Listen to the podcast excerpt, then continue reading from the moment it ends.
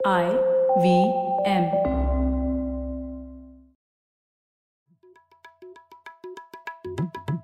भाई हम हिंदुस्तानियों को बतियाना बड़ा पसंद है। बंगाली में अड्डा उड़िया में खोट्टी कन्नड़ा में हरटे और हिंदी में पुलियाबाजी। इस कला के लिए हमारी हर भाषा में एक शब्द है। हम तीनों तो अक्सर मिलकर पुलियाबाजी करते ही रहते हैं। तो हमने सोचा आपको भी इसमें शामिल कर लिया जाए। तो आइए प्रणय सौरभ और ख्याति के साथ करते हैं पुलियाबाजी।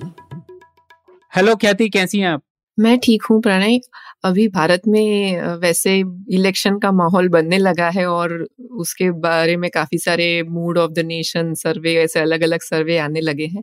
तो क्यों ना आज कुछ इसी प्रकार के विषय पे बात की जाए।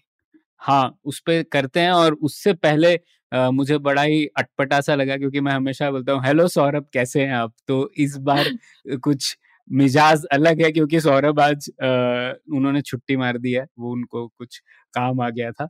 तो खैर हम लोग पुलियाबाजी तो हमेशा जारी रहनी चाहिए तो पुलियाबाजी शुरू करते हैं इस पर और आपने बहुत सही बात बोली क्योंकि इलेक्शन आ रहा है और इलेक्शन के ऊपर कई बार ऐसी चर्चा तो होती है कि बीजेपी को कितनी सीटें मिलेंगी कांग्रेस को कितनी सीटें मिलेंगी वगैरह वगैरह। लेकिन उसके जो मूल कारक है हमारी पॉलिटिक्स के उसके ऊपर चर्चा कम ही होती है।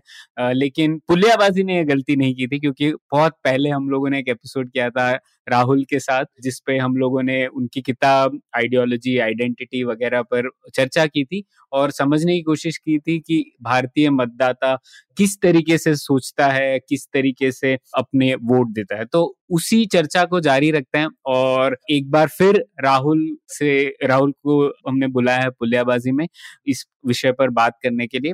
तो बहुत बहुत शुक्रिया पहले तो राहुल पुलियाबाजी में फिर से आने के लिए। धन्यवाद प्रणय और ख्याति।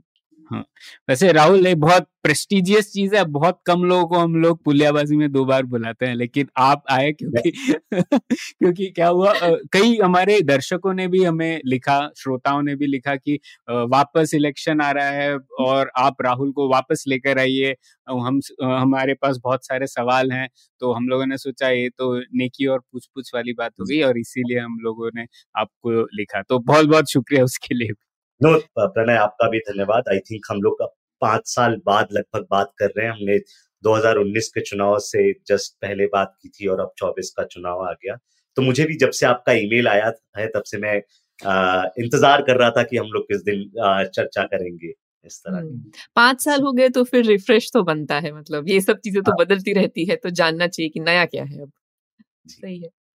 हम्म, तो वहीं से शुरुआत करते हैं राहुल जैसे कि हालिया एक सी एस डी एस की एक जर्नल जो है स्टडीज़ इन इंडियन पॉलिटिक्स उसका नया एडिशन आया था और इसमें कई सारे पेपर्स हैं जिसमें भारतीय मतदाता को समझने की कोशिश की गई है। तो अलग अलग थीम्स पर पेपर हैं और एक पेपर आपका भी है। तो सबसे पहले तो शुरुआत वहीं से करते हैं कि क्या ट्रेंड्स क्या है भारतीय वोटर से जुड़े हुए हमें कितना पता है? क्योंकि नहीं तो ये चीज़ों के बारे में तो ऐसे ही रस्ते पर भी बातें होती रहती हैं। कई लोगों की कई कहानियाँ होती हैं। लेकिन डेटा वाइज वगैरह वगैरह क्या ट्रेंड्स है जो हमें पता पड़े तो धन्यवाद प्रणय हमें ठीक ठाक ढंग से चीज़ें पता है।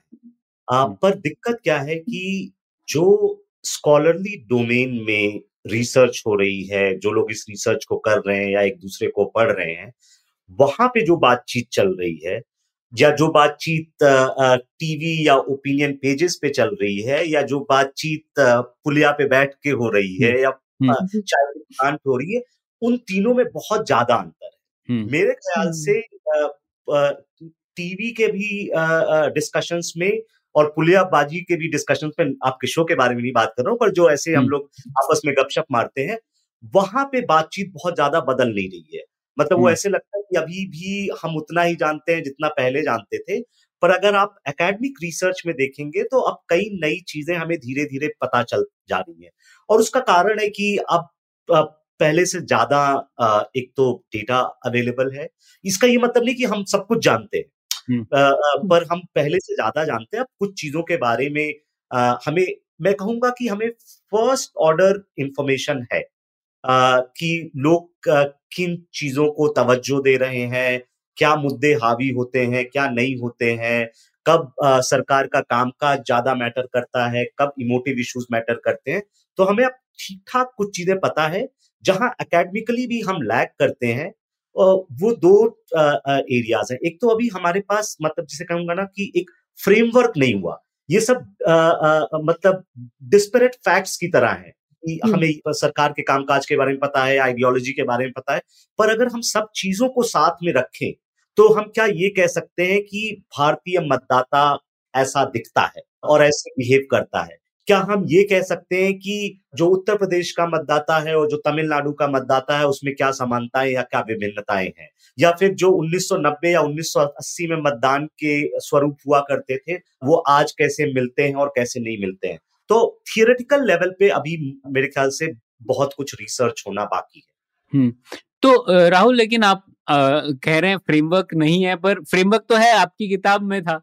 तो वो फ्रेमवर्क को हम लोग नहीं अप्लाई कर सकते। वो एक फ्रेमवर्क है। देखिए हम्म। ज़ाहिर सी बात राजनीति को समझने का दिक्कत क्या है कि जो लोग कास्ट के प्रिज्म से या रिलीजन के प्रिज्म से या आइडेंटिटी के प्रिज्म से राजनीति को समझते हैं वो उसके बाहर नहीं देखना चाहते हम्म, या जो हम्म, लोग इकोनॉमी और आइडियोलॉजी या गवर्नमेंट परफॉर्मेंस के मुद्दे पे राजनीति को समझना चाहते हैं वो दूसरी तरफ़ नहीं देखना चाहते हमें फ्रेमवर्क इस तरह का डेवलप करना होगा कि ये सारे मुद्दे इंपॉर्टेंट है। मैं मतलब मैं ये नहीं कह सकता कि आइडियोलॉजी ओनली डिटर्मिन्स पॉलिटिक्स या caste only determines politics relatively इन सब का क्या योगदान होता है वोटिंग निर्णय को बनाने में और वो कैसे बदल रहे हैं या किन राज्यों में अलग है उसका उसका हमारे पास फ्रेमवर्क नहीं है। तो आइडियोलॉजी एक फ्रेमवर्क है बट मतलब वो भी अपने आप में मैं ये थोड़ी ना कह सकता हूँ कि पूर्ण रूप से अच्छा फ्रेमवर्क है। उसमें भी काफ़ी कमियाँ हैं और उसको भी मतलब वो एक नेशनल लेवल पे एनालिसिस है, पर मैं ये दावे के साथ नहीं कह सकता हूँ कि ये फ्रेमवर्क सेम तरह से नॉर्थ ईस्ट में भी ऑपरेट करेगा या साउथ इंडिया में भी ऑपरेट करेगा। हाँ ले, वो तो है। ले, लेकिन सबसे अच्छी बात है कि आपके फ्रेमवर्क में एटलीस्ट दो डायमेंशन है। तो दो डायमेंशन भी बहुत कम है इतने कॉम्प्लेक्स चीज़ को एनालाइज करने के लिए। लेकिन जैसा आपने कहा अक्सर हम लोग एक ही डायमेंशन के बारे में सोचते हैं। तो इसमें हम लोग एटलीस्ट सोच रहे हैं कि अलग अलग आइडियोलॉजी और आइडेंटिटी क्या पैरामीटर्स हो सकते हैं। तो हाँ तो जारी रखते हैं। ख्याति आप कुछ पूछ रही थी। हाँ, तो मैं आपको पूछना चाहती थी राहुल कि आपने बताया कि कुछ फ़र्स्ट ऑर्डर चीज़ें तो हम काफ़ी कॉन्फिडेंटली या बहुत अच्छी तरह से समझते हैं। तो जस्ट हमारा डिस्कशन के स्टार्टिंग के लिए थोड़ा-सा हमें बताएँगे कि क्या ऐसे कुछ ट्रेंड्स हैं जो पिछले समझिए कि पिछले एक दशक में उभर के आए हैं और जो इसके पहले की जो ट्रेंड्स होते थे, उससे थोड़े अलग निकल के आ रहे हैं। क्योंकि जैसे दुनिया बदल रही है पॉलिटिक्स बदल रही है, हमारी डेमोग्राफिक बदल रही है तो थोड़ी सी बस उस पर एक झांकी देंगे तो हमें थोड़ा जान, आगे का डिस्कशन हम उस पर कर सकते हैं। बिल्कुल ख्याति। पहली बात तो हमें ये ध्यान रखने की ज़रूरत है कि पॉलिटिक्स एक सिस्टम में ऑपरेट करती है। और अपने आप में अगर हम सिर्फ़ पार्टी पॉलिटिक्स के हिसाब से भी मैं सोचूं तो 1990 से लेके 2014 के बीच की जो राजनीति थी, उसे हम गठबंधन की राजनीति कहते हैं। अलग अलग प्रदेशों में गठबंधन थे और राष्ट्रीय स्तर पर भी गठबंधन होता था। चौदह के बाद हमने देखना शुरू करा है कि एक सिंगल पार्टी मेजोरिटी में थी चौदह में और उन्नीस में उनका मत प्रतिशत भी बढ़ा और सीटें भी बढ़ी। तो स्ट्रक्चरली वो काफ़ी कुछ शेप करेगा कि पॉलिटिक्स में क्या होने वाला है। पर अगर जैसे आ, आ, हम सी एस डी एस के सर्वेज भी और सी वोटर करता है एक्सेस माई इंडिया अब ये सर्वेज थोड़ा ज़्यादा पहले आप ये देखेंगे कि 2004 के पहले इतने ढेर सारे सर्वेज नहीं होते थे या उनकी चर्चा नहीं होती थी। आ, तो अब पिछले 20 सालों में अगर मैं आ, आ, कुछ एक निचोड़ की तरह दो चार ट्रेंड्स को इशारा कर सकूँ अब हमें मोटा मोटा पता है कि लगभग एक तिहाई के आसपास मतदाता चुनाव से पहले ही निर्णय कर चुका होता है वो कैंपेन शुरू होने के पहले ही कि हम हम्म। किसको वोट देने जा रहे हैं जिसको आप आइडियोलॉजिकल हम्म। मतदाता भी कह सकते हैं या वो हो सकता है अपनी कास्ट की वजह से भी किसी पार्टी की वजह जुड़ा हो पर वो पार्टी के प्रति लॉयल मतदाता है उसे कहा वोट करना है पता है और एक तिहाई मतदाता है जो कैंपेन के दौरान करता है जब कैंडिडेट्स का अनाउंसमेंट हो जाता है और लगभग एक चौथाई से एक तिहाई मतदाता जो है वो आखिरी के दो दिनों में 48 घंटों में करता है। तो अब ये मोटा मोटा जैसे हमें पता है कि ये चीज़ मैटर करती है। दूसरा जैसे अब अब स्ट्रक्चरली पॉलिटिक्स चेंज हो गई। Now you have Narendra Modi as the prime minister of the country जो कि शायद इंडिपेंडेंट इंडियन हिस्ट्री के एक बड़े वोट एग्रीगेटर हैं। मतलब उनकी जो पॉपुलैरिटी लेवल्स है वो आप शायद इंदिरा गांधी या नेहरू से मैच कर सकते हैं या शायद वो अब उनके भी पास या आगे निकल जाएँगे हमें नहीं पता है। पर 1990 के दशक में या 2000 के दशक में कोई इतना पॉपुलर लीडर नहीं था। तो अब लीडर्स इलेक्शन स्विंग कर सकते हैं। और आप ये देखेंगे कि ये चीज़ सिर्फ़ राष्ट्रीय स्तर पे नहीं है।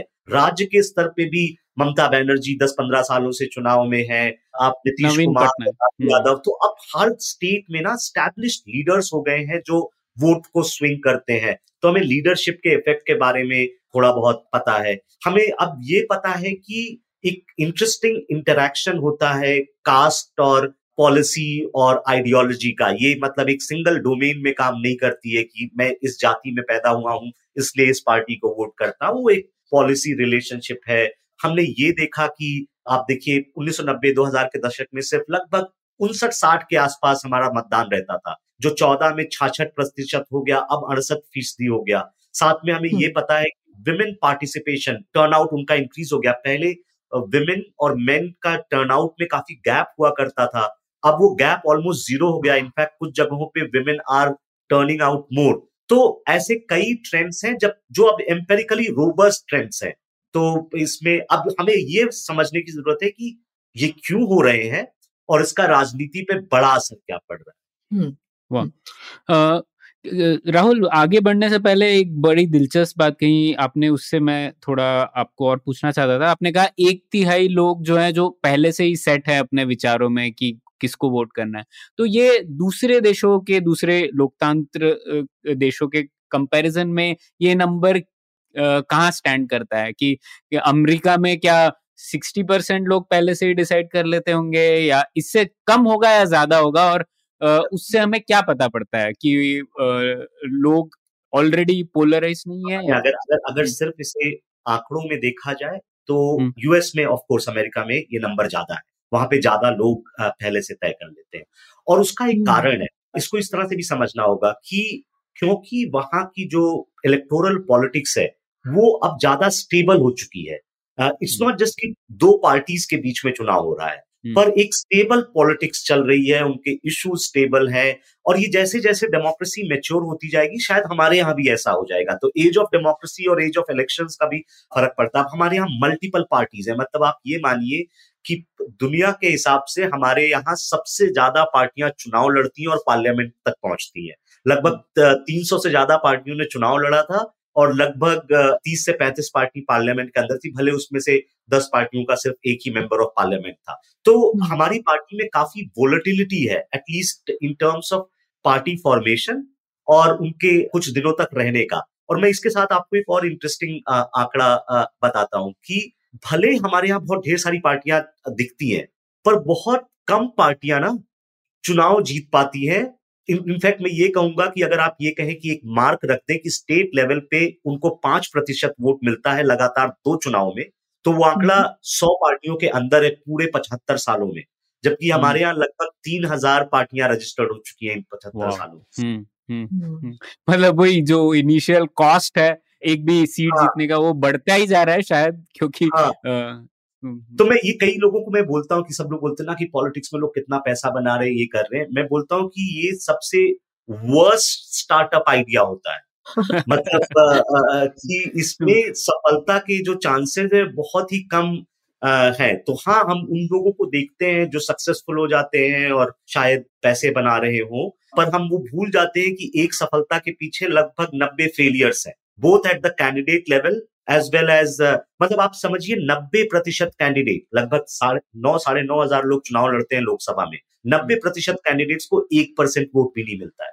हम्म, हाँ, तो टेल एंड बहुत लंबा है वो आगे कुछ कर ही नहीं पाते हैं उसमें से आगे। हम्म, पर हम उनको देखते नहीं है और हमें पता नहीं चलता कि वो कितना बड़ा फेलियर रेट है उसमें। हाँ। तो राहुल हम आपकी जो आपने भी इसी जर्नल के एनालिसिस में आपने अपना एक पेपर लिखा है आर्थिक विचारधारा के ऊपर कि क्या भारतीय वोटर आर्थिक विचारधारा के बेसिस पे बटा हुआ है कि नहीं? तो एक तो ये एक सवाल क्यों आपने परस्यू किया? आपको क्यों लगा कि ये एक सवाल है जिसका आंसर ढूंढना चाहिए? अच्छा तो आ, ये एक्चुअली कनेक्ट होता है आइडियोलॉजी एंड आइडेंटिटी से। बेसिकली ये पेपर जो फ़र्स्ट ड्राफ्ट था ये उस किताब से पहले लिखा गया था। क्योंकि पूरी दुनिया में सोशल आइडियोलॉजी और इकोनॉमिक आइडियोलॉजी के ऊपर ही रिसर्च होती है, खास तौर से पूरी दुनिया का मतलब है नॉर्थ अमेरिका और वेस्टर्न वर्ल्ड इस समय तो यू नो क्योंकि वहाँ पे इलेक्टोरल पॉलिटिक्स और आइडियोलॉजी की काफ़ी स्टडी हुई है। फिर ये हुआ कि इकोनॉमिक आइडियोलॉजी पे तो कुछ खास डिफरेंसेस दिख नहीं रहे हैं तो ये तो किताब का हिस्सा नहीं हो पाएगा। हमें ये पता करना है कि कौन से दो डायमेंशन हैं जिसपे पॉलिटिक्स हो रही है और किताब का वो हिस्सा बना। और उस समय प्लान ये था क्योंकि ये सारी चीज़ें शुरू हुई थी उसके बारे में बाद में विस्तृत से बात कर सकता हूँ। लोकनीति सीएसडीएस का वो आ, मेरे ख्याल से उनका पच्चीसवां साल गिरा था और उन्होंने कुछ लोगों को बोला था कि आप अलग अलग चीज़ों पे आके पेपर प्रेजेंट करें। तो हमें आ, कहा गया था कि आप पार्टीजनशिप और आइडियोलॉजी के ऊपर पेपर प्रेजेंट करें और फिर ये प्लान था कि इसका एक एडिटेड वॉल्यूम लाया जाएगा। खैर वो एडिटेड वॉल्यूम नहीं आ पाया समय से कुछ और कारणों से और फिर उन्होंने तय किया कि अब इसे एक स्पेशल इशू के रूप में लेकर आते हैं। तो उसकी कहानी वहाँ से है कि पूरी दुनिया में इस पे रिसर्च होती थी, इसलिए हमने भी शुरू करा क्योंकि हमें इंडिया में इस पर कुछ खास दिखा नहीं। तो हमने फिर सोचा कि किन चीज़ों पे होता है, जो कि हमने किताब में पॉलिटिक्स ऑफ़ स्टेटिज्म और रिकॉग्निशन पे काम कर रहा था उसमें इकोनॉमिक आइडियोलॉजी के बारे में बात करी थी कि ये इंडिया में नहीं काम करता है पर एक उस पर फुल फ्लेजेड पेपर टाइप में आ, उस किताब में नहीं करा था तो इसलिए इस पर्चे के पीछे कहानी ये है। अच्छा। आर्थिक विचारधारा के बारे में जब हम बात करते हैं तो भारत में एक आम सहमति ये है ना कि सभी पार्टियाँ एक प्रकार से एक ही प्रकार की इकोनॉमिक पॉलिसी फॉलो करती है। उसके बेसिस पे कुछ ज़्यादा अंतर नहीं होता है। लेकिन आप आप अपने पेपर और आपने अपने डेटा के रिसर्च से क्या पाया इसके अंदर? देखिए अब शायद यही एक कारण था कि आ, क्योंकि पॉलिटिकल पार्टीज़ अपने रेटोरिक्स में या जब वो सरकार में आती हैं और विपक्ष में बैठती हैं तो उनकी बातें लगभग एक तरह की होती हैं इकोनॉमिक पॉलिसी के मद्देनजर। और इसीलिए एक स्कॉलरली कंसेंसस हो गया था कि इंडियन पॉलिटिक्स नॉन आइडियोलॉजिकल है, क्योंकि हम हमेशा लेफ़्ट राइट स्पेक्ट्रम में इकोनॉमिक पॉलिसीज़ पे डिफरेंसेस पढ़ के ही आइडियोलॉजी के बारे में सोचते थे। पहली बात, ये हिस्टोरिकली सही नहीं है। अगर आप कुछ नए काम आ रहे हैं, स्वतंत्रता पार्टी के ऊपर और इन सब के ऊपर, आपको पता चलेगा कि थर्टीज फोर्टीज फिफ्टीज में मतलब मैं कहूँगा थर्टीज के बाद से लेकर एटलीस्ट 1990 तक एलीट लेवल पे पॉलिटिकल एलीट मतलब चाहे वो मंत्रीगण या पार्टी के नेताओं के बीच में इकोनॉमिक आइडियोलॉजी पे डिफरेंसेस थे। मतलब कांग्रेस सोशलिस्ट पार्टी 1934 में जो बनी थी, जो कांग्रेस का सोशलिस्ट विंग था, वो उनसे अलग हो गया था। वो इकोनॉमिक पॉलिसीज़ पे ही उनके डिफरेंसेस थे। फिर इसके। बाद जो स्वतंत्रता पार्टी फॉर्म हुई थी, जो 1959 आई थिंक अवाडी सेशन या नागपुर सेशन के बाद जिसपे अगेन इकोनॉमिक इश्यूज़ पे डिफरेंसेस थे कि नेहरू के नेतृत्व में जो कांग्रेस सरकार है, वो इकोनॉमी में बहुत ज़्यादा स्टेट के दखल को लाने की कोशिश कर रही है इसलिए हम उनसे अलग होना चाह रहे हैं आप देखेंगे ये 1990s तक कांग्रेस के अंदर भी जब वो पीवी नरसिम्हा राव और मनमोहन सिंह जब वित्त मंत्री थे और उन्होंने इकोनॉमिक लिबरलाइजेशन करा। तो कांग्रेस के अंदर भी बहस चल रही थी। कांग्रेस ने कभी बहुत दिनों तक उस लिबरलाइजेशन को ओन नहीं करा। उनके हम्म। नेताओं हम्म। ने उसमें जाकर जनता को समझाने की कोशिश नहीं करी कि हमारे पार्टी का प्लैंक है और हम इस तरह से हैं। तो मेरे ख्याल से एक तो हमेशा एलिट लेवल पे डिफरेंसेस रहे। पर ये कभी जिसे कहेंगे ना चुनावी मोबिलाइजेशन का मुद्दा नहीं बन पाया। इसके बहुत ढेर सारे कारण हो सकते हैं। हमने एक तरह के कारण अपने पेपर में रखने की कोशिश करी और मुझे लगता है कि इसीलिए किसी भी बात पे कोई हम सही से चीज़ें जान पाए, इसलिए अलग अलग डिसिप्लिन से जब एडिशन होता है ना किसी टॉपिक पे तो हम ज़्यादा सीखते हैं। अब जैसे मेरी ट्रेनिंग एक एम्पेरिकल पॉलिटिकल साइंटिस्ट की है, मैं एक तरह का काम कर सकता हूँ। मेरी ट्रेनिंग एज अ हिस्टोरियन नहीं है। एक हिस्टोरियन ज़्यादा बेहतर हमें बता पाएगा कि 1950 से लेकर 1990 के बीच में पॉलिटिकल लेवल पे क्या इकोनॉमिक डिफरेंसेस चल रहे थे? उसके अच्छे सोर्सेज होंगे उसके अच्छे साइटेशन होंगे। पर अगर मैंने जो आपको दो तीन एग्ज़ाम्पल दिए उसके माध्यम से हमें ये पता चलता है कि भाई पॉलिटिकल लेवल पे डिफरेंसेस थे। आप मतलब इवन 2009 तक जगदीश भगवती वर्सेस अमर्त्या सेन आप डिबेट सुन रहे थे और ये दोनों इकोनॉमिक पॉलिसी मेकिंग में अगर इनको दो पिलर माना जाए भारत की इकोनॉमिक पॉलिसी मेकिंग में इनका काफ़ी योगदान रहा है, आप इंटेलेक्चुअल लेवल पे भी हमेशा बहस चलती रही है। तो पॉलिटिकल इंटेलेक्चुअल लेवल पे अगर बहस चलती रही है कि हमारा इकोनॉमिक मॉडल सही है या नहीं है तो ज़ाहिर सी बात है कि इसमें डिफरेंसेस रहे सवाल ये है कि हम इसे इलेक्टोरल मोबिलाइजेशन में क्यों नहीं देख पाए? अब इसका आंसर जो मेरे हिसाब से है, वो ये है कि किसी भी मुद्दे को इलेक्टोरल मोबिलाइजेशन का विषय बनने के लिए कुछ चीज़ें होना ज़रूरी है। पहला ये होना ज़रूरी है कि भाई दोनों तरफ़ एटलीस्ट इनफ लोग हों जिससे अलग अलग पार्टियाँ उनके वोट को ले सकें और चुनावी रूप से कंपिटिटिव रह सके। हमारी पॉलिटिकल डेमोग्राफिक सिचुएशन ही ऐसी रही है 1950 से लेके 2010 और इवन शायद नाउ कि हमारे देश में पुअर सुपर मेजोरिटी है। लगभग 70-80 प्रतिशत जनता गरीब है डॉलर वन डे रहती है। लार्जली रूरल इकोनॉमी है। तो आप जहाँ वेस्ट यूरोप में ये पॉलिटिक्स पनपी उसके पीछे कारण था ना इंडस्ट्रियल रेवोल्यूशन ने अलग अलग क्लीवेजेस तैयार करे सोसाइटी में, जिसमें सेंटर पेरिफेरी आया रूरल अर्बन आया ऑर्गेनाइज लेबर वर्सेस कैपिटल आया। अब हमारे यहाँ ऑर्गेनाइज सेक्टर में less than ten percent of labour है। तो आप मोबिलाइज कैसे करेंगे? तो जो मिनिमम कंडीशंस किसी भी पॉलिटिक्स को मीट करने की है, वो कभी रही नहीं। इसलिए आप देखेंगे कि हमारे यहाँ पॉलिटिशियंस ना जब इकोनॉमी के मुद्दे लेकर आते हैं तो आइडियोलॉजिकल मुद्दे नहीं लेकर आते हैं वो वेलेंस के मुद्दे लेकर आते हैं। हर नेता हर पार्टी मैं विकास करूँगा यही बात करता है। हर बोलता है मैं भ्रष्टाचार कम करूँगा रोज़गार बढ़ाऊँगा। इस पे तो कोई डिफरेंसेस हो ही नहीं सकते ना वो तो सभी लोग यही करना चाहते हैं। हाँ ये सही बात कही आपने। और लेकिन राहुल मैं ये भी सोच रहा था कि जैसे अब ये मल्टी डायमेंशनल पॉवर्टी इंडेक्स आया है वगैरह। तो अब जैसे सरकार क्लेम कर रही है कि सिर्फ़ 11 प्रतिशत लोग भारत में मल्टी डिमेंशनली गरीब हैं। उस तो मतलब क्योंकि वैसे इकोनॉमिक ग्रोथ तो होती रहती है तो उससे बेहतर तो हो रही होगी सिचुएशन तो उससे आगे जाके शायद पॉलिटिक्स बदल सकती है और इकोनॉमिक इश्यूज़ भी ज़्यादा प्रधान हो सकते हैं इन सब मामलों में ऐसा लगता है? देखिए इकोनॉमिक कंसर्न्स हमेशा वोटर के मन में रहेगा स्पेशली इस तरह की सोसाइटी में जहाँ पे ढेर सारे वोटर्स आर डिपेंडेंट ऑन कि राज्य से उन्हें कुछ सुविधाएँ मिले उसी से उनका जीवन यापन होता है अभी भी हमारे यहाँ मतलब मेरे ख्याल से हमें इंडिकेशंस हैं उन चेंजेस के कितना समय लगेगा और क्योंकि कई डेटाज में नहीं दिख रहा है इसलिए मैं बहुत श्योरिटी से नहीं बोल हम्म। सकता हूँ जैसे फ़र्स्ट टाइम मुझे एक डेटा सेट में लास्ट ईयर दिखा था कि नाउ द मतलब preference for government job versus private employment और self employed almost same level पे आता जा रहा है। अच्छा। ठीक है? वरना हमारे देश में सरकारी नौकरी को लेकर जो मतलब हमेशा से लगाव रहा है हाँ. शायद वो स्टेबिलिटी प्रोवाइड करती है या इन सब चीज़ों की वजह से वो कम होता नहीं नज़र आ रहा था। इसीलिए आप देखेंगे अभी भी और शायद आ, मैं इसलिए कह रहा हूँ कि हो सकता है बहुत समय लगे। अभी भी पॉलिटिक्स का एक एंगल किस तरह की बातें करता है?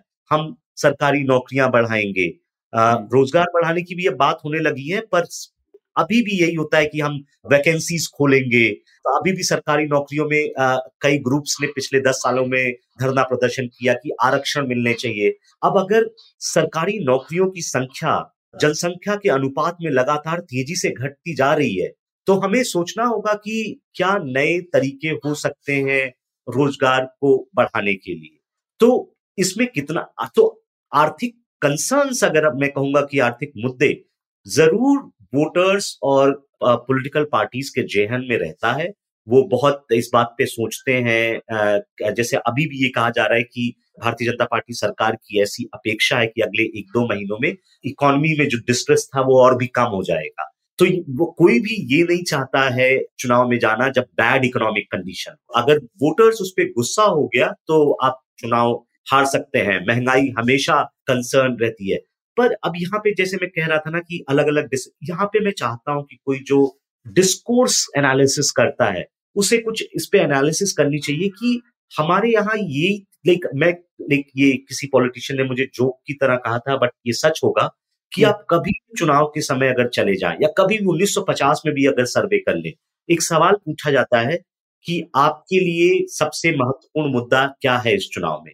चार मुद्दे जो हमेशा हर सर्वे में आते हैं उनकी रैंकिंग चेंज हो सकती है। हमें बेरोजगारी बढ़ी है महँगाई बढ़ी है भ्रष्टाचार बढ़ा है और हमें विकास चाहिए। ये चार शब्द मतलब इसका हो सकता है कर्नाटक में अलग शब्द हो या तमिलनाडु में अलग शब्द हो हम्म। पर ये चार मुद्दे हर समय सर्वेज में दिखते हैं। तो इस लाइक विकास चाहिए इसका क्या मतलब? हाँ, आ, हाँ, हम्म। तो बहुत कंपासिंग टर्म है और हम्म। शायद आपके अपने घरों में जैसे लाइक मैं अपनी माँ को कई बार मुझे उन्हें बोलना पड़ा मम्मी हमेशा ही शिकायत करती है देखो महँगाई कितनी बढ़ गई है। मैंने कहा पर माँ कभी ये भी तो सोचो कि आपके पति की और आपके बेटे की दस साल के मुकाबले तनख्वाह भी बढ़ी है। तो हम्म, हाँ मतलब ये मत बोलो कि पाँच साल पहले ये चीज़ इतने की मिलती थी अब आपकी परचेजिंग पावर भी उस हिसाब से बढ़ी है। तो हम रिलेटिवली नहीं सोचते हैं इकोनॉमी के क्वेश्चन पे। हम्म, हम्म। और आपके पेपर में आपने लिखा भी है कि इकोनॉमी के सवाल पे काफ़ी सारे जो सर्वे टेकर्स हैं वो एक्चुअली बोलते हैं कि उनका कोई मत नहीं है। क्योंकि या वो अपना मत नहीं बना पाते हैं एकदम ही क्लियरली क्योंकि शायद इस ये बनाने के लिए थोड़ी और चीज़ें जानने की ज़रूरत पड़ती है सॉरी मैं आपको इंटरप्ट कर रहा हूँ। हाँ नहीं नहीं आप बोलिए। जो लाइक जो मैंने अभी ये विकास और ये सब तो ये तो वेलेंस के मुद्दे हो गए। अगर इकोनॉमिक आइडियोलॉजी पढ़ना है इंडियन केस में। तो हमें हमें सच्ची में नहीं पता है कि वो सवाल क्या होने चाहिए। जैसे मैं एक एग्ज़ाम्पल देता हूँ और ये मैंने पेपर में भी मेंशन किया है कि हम बहुत सालों तक एक सवाल पूछते रहे कि should foreign companies be allowed to trade freely in India ये एक सवाल है ठीक है? हम्म। फ्री ट्रेड का। Classic economic politics economic ideology का क्वेश्चन है। एक दिन हमें ऐसे ही कौंधा कि जब ये वोटर सवाल सुनता होगा तो क्या उसके मन में ईस्ट इंडिया कंपनी नहीं आ जाती होगी? हम्म, तो शायद जब वो एक like free like foreign companies के सवाल को आंसर कर रहा है तो वो हम्म। इकोनॉमिक आइडियोलॉजी के परस्पेक्टिव से नहीं सोच रहा है वो कलोनियलिज्म के परस्पेक्टिव से सोच रहा है राइट हम्म, हम जब गवर्नमेंट वर्सेस प्राइवेट जॉब्स की बात करते हैं तो हम सोचते हैं कि लोग समझेंगे इसे सैलरी एफिशिएंसी इन सब चीज़ों से। बट अगर आप देखें कि हमारा लाइक प्राइवेट में काम करना अ, मतलब अगर आप सेल्फ एम्प्लॉयड नहीं है तो हम आप बैंगलोर की आईटी कंपनीज़ हटा दें या दिल्ली के बड़े संस्थान हटा दें जो सेकंड टियर टाउन में अगर आप प्राइवेट जगहों पे काम करते हैं तो जो आपकी हालात होते हैं जो आपका रिलेशनशिप होता है एम्प्लॉयर के साथ वो बहुत ही विचित्र होता है। मतलब वो कब आपको निकाल दे बिना क्योंकि हमारे पास कोई ऐसे लॉज नहीं है कोई प्रोटेक्शन स्कीम नहीं है। तो इसलिए जब वो सवाल को सोचता होगा तो इकोनॉमिक आइडियोलॉजी किस तरह से सोचेगा free market versus state led intervention तो हम्म। हमें अपने कल्चरल कॉन्टेक्स्ट के हिसाब से शायद हमें कुछ सवाल टेस्ट करने होंगे कि अगर इकोनॉमिक आइडियोलॉजी पढ़ना है तो किस तरह के सवाल पूछे जाने चाहिए इस देश में। हाँ सही बात है। लेकिन वैसे लॉज तो बहुत है हमारे यहाँ पे उसके रिलेटेड प्राइवेट सेक्टर एम्प्लॉयमेंट मतलब पर एनफोर्समेंट नहीं है तो। It's as good as loss है ही नहीं वहाँ पे तो। हाँ हम्म। ठीक है। तो ये बहुत ही दिलचस्प बात कही आपने राहुल। तो आगे बढ़ते हैं एक कुछ और चीज़ें हैं जिससे हमें थोड़ा और समझना था। जैसे एक पोलराइजेशन या ध्रुवीकरण की बात हम लोग अक्सर कहते हैं और हम लोगों ने एक एपिसोड किया था गौरव सूद के साथ जिन्होंने हमें बताया था यूएस में पोलराइजेशन किस तरीके से बढ़ रही है और ये भी एक एम्पेरिकल पॉलिटिकल साइंस का रिज़ल्ट था कि पोलराइजेशन काफ़ी हद तक बढ़ रही है यूएस में भी। तो। भारत में हमें क्या पता पड़ता है पोलराइजेशन के बारे में और इसको आप किस तरीके से शोध करते हैं इस तरीके के सवाल का? क्योंकि अक्सर लोग तो बोलते ही रहते हैं ध्रुवीकरण बढ़ रहा है लेकिन आप कैसे इन्वेस्टिगेट करते हैं और आपने क्या पाया है इसके ऊपर? जी तो देखिए भारत में जब हम ध्रुवीकरण के बारे में बात करते हैं तो हम हमेशा उसे जाति और धर्म से जोड़ के रखते हैं। रिलीजियस पोलराइजेशन और कास्ट पोलराइजेशन के सेंस में करते हैं। और गौरव सूद मुझे जहाँ तक उनके रिसर्च के बारे में पता है कि वो आपसे पार्टीजन पोलराइजेशन के बारे में बात कर रहे थे। हाँ। कि जो डेमोक्रेट है और जो रिपब्लिकन है वो अपनी पार्टी आइडियोलॉजी में इतना ज़्यादा अटैच हो चुके हैं कि वो दूसरे से बात ही नहीं करना चाहते। हाँ, तो हाँ, हम हम जब ध्रुवीकरण की बात इंडिया में करते ना तो वो गोलबंदी की इस ग्रुप की अपर कास्ट की यहाँ गोलबंदी हो गई दलितों की वहाँ गोलबंदी हो गई हम उसी कॉन्टेक्स्ट में सोचते हैं। जो तो मैं इस पोलराइजेशन के क्वेश्चन को लेकर काफ़ी इंटरेस्टेड था। जो हम्म। पुराने सर्वेज थे उन्होंने कभी पार्टीजनशिप को बहुत सीरियसली मेजर नहीं करा। मतलब हम्म। सर्वेज में ये हमेशा सवाल पूछे जाते थे कि देखिए दो ये तीन अलग सवाल होते हैं। Which party are you going to vote for which party you closely identify yourself with and hmm. Which party you are member of ठीक है? तो हम्म। मेंबर जनरली हमने देखा है सर्वेज में लगभग आठ से दस प्रतिशत रहा है कांस्टेंट रहा है। पार्टी आइडेंटिफिकेशन 2019 तक लगभग 30-35 के आसपास one third people are saying we are identifying and then you have voters जो 70-80 परसेंट के आसपास लोग होते हैं। तो आपने आइडियोलॉजी एंड आइडेंटिटी में भी ये देखा होगा कि हमने कहा था कि जो पार्टी आइडेंटिफायर होता है या जो मेंबर होता है वो वोटर से ज़्यादा एक्सट्रीम आइडियोलॉजिकल पोजीशन रखेगा क्योंकि वो अपने आप हाँ। को पार्टी के साथ आइडेंटिफाई करता है हम्म। अब हम ये पढ़ना चाह रहे थे कि इस आइडेंटिटी के स्ट्रेंथ को कैसे मेजर करें तो हम्म। कई जगह पे लोगों ने एक पूरी स्केल बना रखा है छह सात सवाल का तो हमारे पास उतनी जगह नहीं थी तो हम तीन ही चार सवाल हम्म। सर्वे में डाल पाए पर अब मैं उसे एक सर्वे है जो अर्बन इंडिया का है but like it gives me a good sense कि this might also be happening in rural India क्योंकि ये अब हम सात या आठ राउंड वो सर्वे कर चुके हैं 2020 से। तो हमने उसमें कुछ ऐसे सवाल जोड़े कि अगर सामने वाला व्यक्ति मेरी पार्टी के बारे में अच्छी बातें करता है तो मैं उसे अपने आप को रिलेट कर पाता हूँ। हम्म। अगर हम्म, सामने वाला व्यक्ति मेरे पार्टी के बारे में खराब बातें करता है तो मैं उससे नाराज़ हो जाता हूँ या झगड़ा हो जाता है।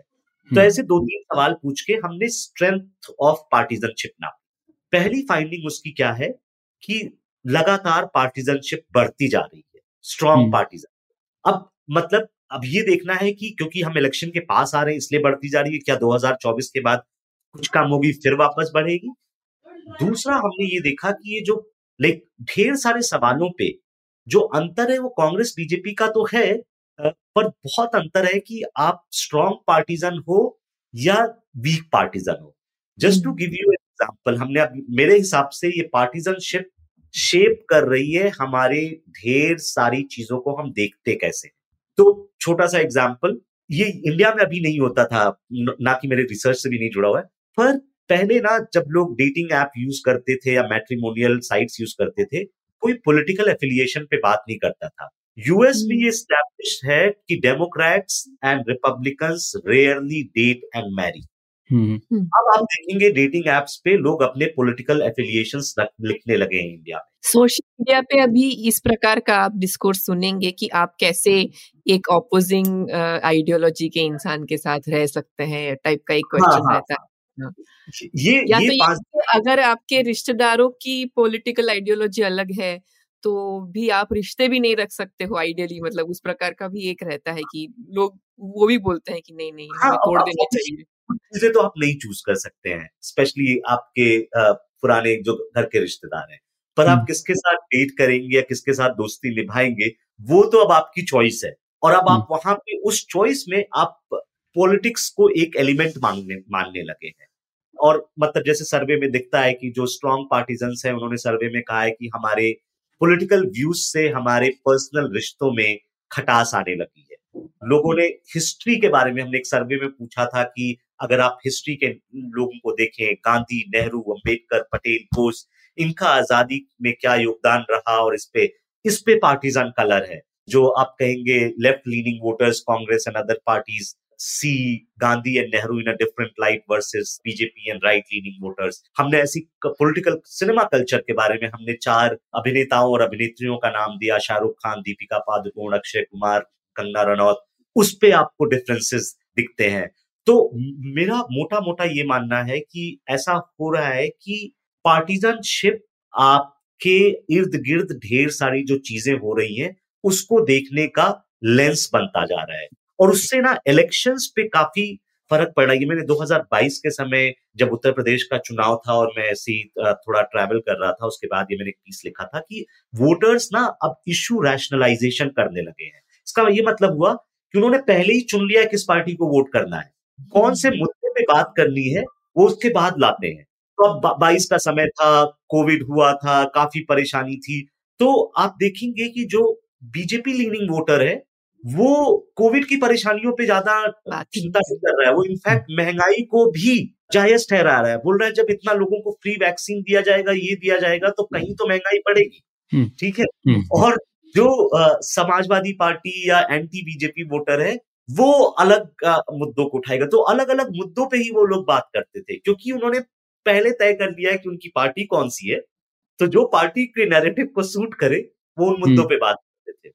हम्म ये वैसे राहुल ये जो गौरव ने बताया था उससे काफ़ी मेल खा रही है ये बात क्योंकि उन्होंने जैसे बताया था कि यूएस में voting behaviour is a verdict on the moral character of the other person also ऐसे हो गया है कि लोग ऑलरेडी सोच रहे थे ये खराब इंसान है क्योंकि ये मेरी पार्टी को वोट नहीं कर रहा है।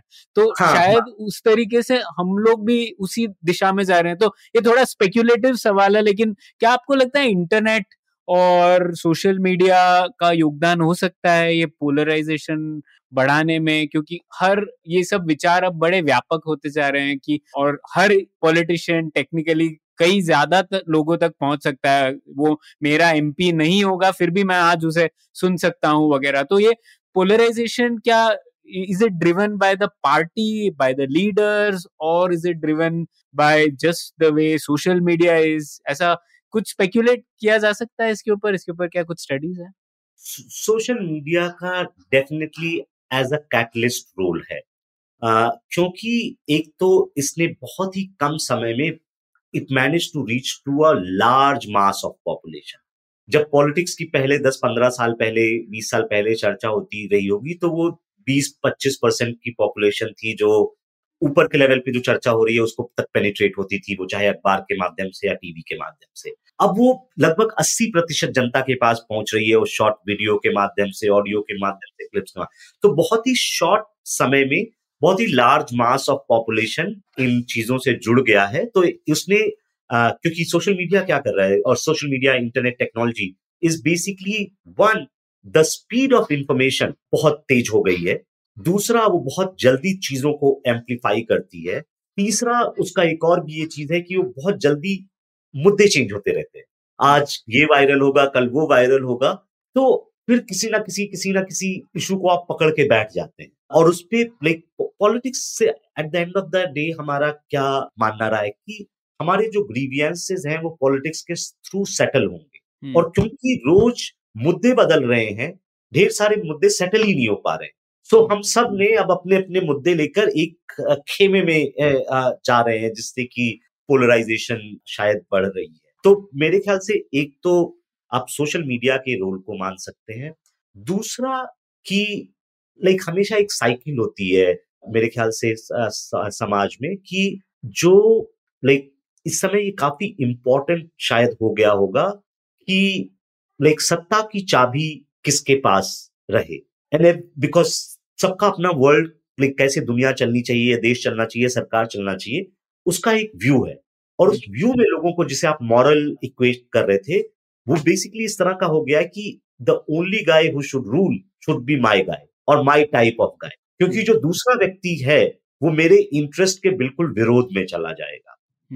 तो क्योंकि वो डिस्ट्रस्ट लेवल बहुत ज़्यादा बढ़ गया है तो ये सब आई थिंक एक साथ मिलके पोलराइजेशन को बढ़ावा दे रहे हैं हाँ बिल्कुल और शायद सोशल मीडिया के एक दो और कैरेक्टरिस्टिक भी है कि जो जितना उत्तेजक बात होगी वो ज़्यादा दूर तक पहुँचती है। तो हम लोग नुआंस हाँ। चीज़ करेंगे कहेंगे तो उसकी इतनी अपील नहीं रहेगी। एक और चीज़ ऐसी मैं ऐड करने के लिए इसलिए मैं सोशल मीडिया एक कारक है पर उसे पूरी तरह से नहीं जैसे पॉलिटिक्स ना लीडर सेंट्रिक होती जा रही है।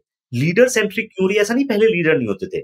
वो इसलिए होती जा रही है क्योंकि ऑर्गेनाइजेशंस जो पार्टी की है वो वीक होती जा रही है। अब अगर ऑर्गेनाइजेशन वीक होती जा रही है तो लीडर पहले क्या करेगा? पहले उसे अपने बेस को मोबिलाइज करना है। बेस को मोबिलाइज करने के चक्कर में क्या होता है कि आप एक्सट्रीम पोजिशन ले लेते हो। जब आप एक्सट्रीम पोजिशन ले लोगे तो आपके पास मॉडरेट पोजिशन ये यूएस में इस पे रिसर्च है कि एक्चुअली हमारे यहाँ ना मिडिल क्लास की ये फैंटेसी है कि प्राइमरी डिबेट होनी चाहिए। एक्चुअली प्राइमरी डिबेट क्या करती है कि पहले आप अगर रिपब्लिकन कैंडिडेट है तो आपको रिपब्लिकन को अपील करना है और डेमोक्रेट है तो आपको डेमोक्रेट्स को अपील करना है। अब आप बेस को अगर अपील करेंगे तो दोनों पहले पार्ट अपार्ट हो जाते हैं।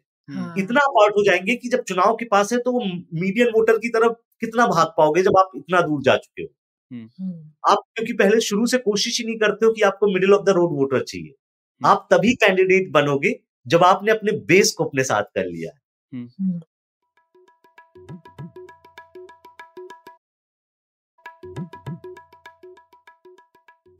तो शायद एक्चुअली भारत में अगर हम सोचें कि प्राइमरीज आ जाए तो हमारा पोलराइजेशन और बढ़ सकता है एक्चुअली मतलब ये तो स्पेकुलेशन है। बट हाँ शायद।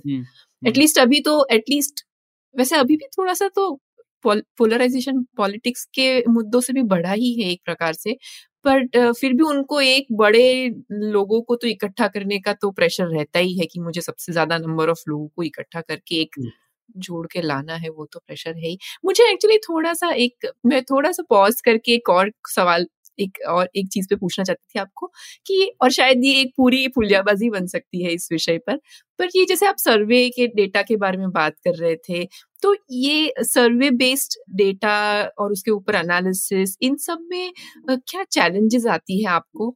इस प्रकार के जो एनालिसिस करने में और क्या इनकी लिमिटेशंस होती है?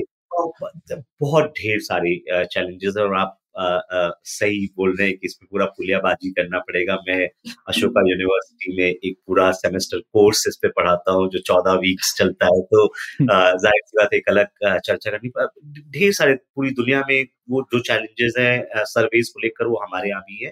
पर लाइक मैं जितना कह सकता हूँ कि सर्वेस बहुत ही कॉस्टली एक्सरसाइज होते हैं। और हमारे यहाँ हमने ना लाइक नॉट सिर्फ़ अकेडमिक या वोटिंग बिहेवियर हम रिसर्च के लिए रिसोर्सेज नहीं रखते हैं। वो बहुत हमारे पास रिसोर्सेज की एक तो कमी है।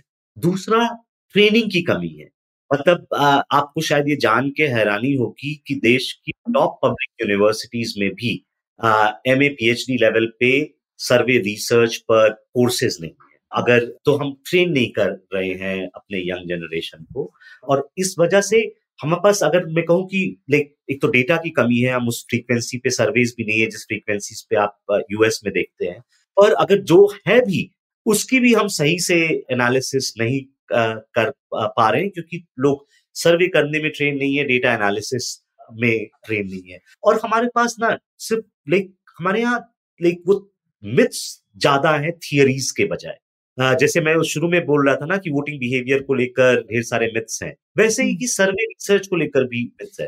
अब सर्वे रिसर्च स्टेटिस्टिक्स की डिसिप्लिन से आता है उस पे 200 सालों की पूरी स्टेटिस्टिकल थियरी है पर अब आप कभी टीवी पे आप देखिएगा जिस भी पार्टी के खिलाफ वो सर्वे इंडिकेट कर रहा होगा वो ऐसे बात करेगा कि ये लाखों करोड़ों लोगों का देश है आप बीस हज़ार लोगों का सर्वे करके आए आप क्या बता हाँ, हाँ, हाँ, तो सैम्पलिंग और स्टैटिस्टिक्स हाँ, हाँ तो अब अब अगर कोई इस बेसिक लेवल पे बातचीत नहीं होगी तो फिर कैसे? अब जैसे मैं आपको छोटी, लाइक, और ये सिर्फ़, लाइक यूनिवर्सिटीज तक नहीं सीमित है। आप अगर और मैं ये नहीं कह रहा हूँ कि न्यूयॉर्क टाइम्स या वहाँ का कोई न्यूज़ चैनल बहुत अच्छा है, पर मैं ये कहने की कोशिश कर रहा हूँ, आप देखेंगे न्यूयॉर्क टाइम्स में एक पोलिंग डायरेक्टर होगा, एक पोजीशन होगी। एक उनके लाइक जो ट्रेन होंगे इन सब चीज़ों में तो ऐसे नहीं कोई भी आके कुछ भी सर्वे दिखा रहा है। एक वहाँ बॉडी है जो आपस में सेल्फ रेगुलेटरी है कि भाई इतना चीज़ें करनी है। अब जैसे हमारे यहाँ सर्वेज आते हैं वो जैसा लग, सच्ची में कई बार मुझे भी लगता है कि वो इलेक्शन नाइट तमाशा है। रादर देन की मेथड क्या है कैसे करा कितने लोगों से तो अभी सिर्फ़ इतना बता देते हैं कि हमने एक लाख लोगों से बात करी। ये ज़रूरत नहीं है कि आपने कितने लोगों से बात करी। उन एक लाख लोगों का चुनाव कैसे हुआ उसमें कितना रिप्रेजेंटेटिवनेस है? आपने कैसे सवाल पूछे? जैसे अभी मैं पिछले हफ़्ते की क्लास में बच्चों को पढ़ा रहा था। अभी जैसे लाइक लाइव एग्ज़ाम्पल हमने एक सर्वे करा और एक किसी और ने सर्वे करा I don't want to take the name पर अलग ढंग से वन नेशन वन इलेक्शन का सवाल पूछा गया। हम्म। एक सर्वे में वन नेशन वन इलेक्शन को लेकर सपोर्ट है और दूसरे में नहीं है। और ये बहुत डिपेंड करता है कि आपने सवाल कैसे पूछा है। हम्म। तो अब ये सब की एक अगर बेसिक ट्रेनिंग हो तो हम इस पे ज़्यादा कारगर ढंग से बातचीत कर फिर एक मैं इस पे लाइक फिनिश करता हूँ। कई बार मैं लोगों से जब बात करता हूँ तो बोलते हैं अरे अरे सर्वे तो लोग कमरे में बैठ के भर देते हैं कोई ग्राउंड पे नहीं जाता है सब झूठ ही होता होगा। तो मैं उनसे बोलता हूँ कि आपको पता है देश में ढेर सारी आर्थिक नीतियाँ जो बनती हैं वो इसी तरह के सर्वेस पे बनती हैं। चाहे वो एनएसएस का सर्वे हो या एनएफएचएस का सर्वे हो तो हम्म। आपको ऐसा क्यों लगता है कि अगर मान लीजिए एक समय सेकंड के लिए मान लिया जाए कि राजनीति के से जुड़े हुए सर्वेस फर्जी होते हैं तो आपके पास क्या सबूत है कि बाकी सर्वेस ठीक होते होंगे? दूसरा कि लोग झूठ बोलते हैं तो मैंने उनको बोलता हूँ कि आपको क्या लगता है? हमें नहीं पता है लोग झूठ बोलते हैं। दिनों मतलब जैसे इतने दिनों में हमें पता है किन सवालों पे किस तरह का झूठ होगा। हमें पता है income everybody is going to under report. है ना? तो हमें हमें अभी भी जानकारी हमें हम हमें पता है कि जब तक वो झूठ सिस्टमेटिक ना हो कि एक तरह के लोग झूठ बोलेंगे और दूसरी तरह के नहीं बोलेंगे या रैंडम हो उसके बारे में हमने सोच रखा है। हमें पता है कि इनकम सब लोग अंडर रिपोर्ट करते हैं। तो मुझे इससे फ़र्क नहीं पड़ता है कि प्रणय की इनकम क्या है ख्याति की इनकम क्या है। प्रणय ने अंडर रिपोर्ट करा ख्याति ने अंडर रिपोर्ट करा दोनों ने अंडर रिपोर्ट करा। अब मैं ये देख सकता हूँ कि ठीक है इनमें से एक अपर मिडिल क्लास में आएगा एक मिडिल क्लास में आएगा क्योंकि मैं तो एग्रीगेट लेवल पे एनालिसिस कर रहा हूँ ना। मुझे प्रणय के अंडर रिपोर्टिंग और ख्याति के अंडर रिपोर्टिंग से उतना फ़र्क नहीं पड़ता है अगर डायरेक्शन ऑफ़ अंडर रिपोर्टिंग इससे तो ये सब बहुत बेसिक चीज़ें अब टीवी पे इस तरह के नुएंसेस की समय नहीं होता है क्योंकि तीस सेकंड में कोई आप पे हमला कर देगा और आप अगर एकेडमिक है तो आप आ, की आदत होती नहीं है तो आप बस चुप हाँ। रहते हैं उससे। हाँ।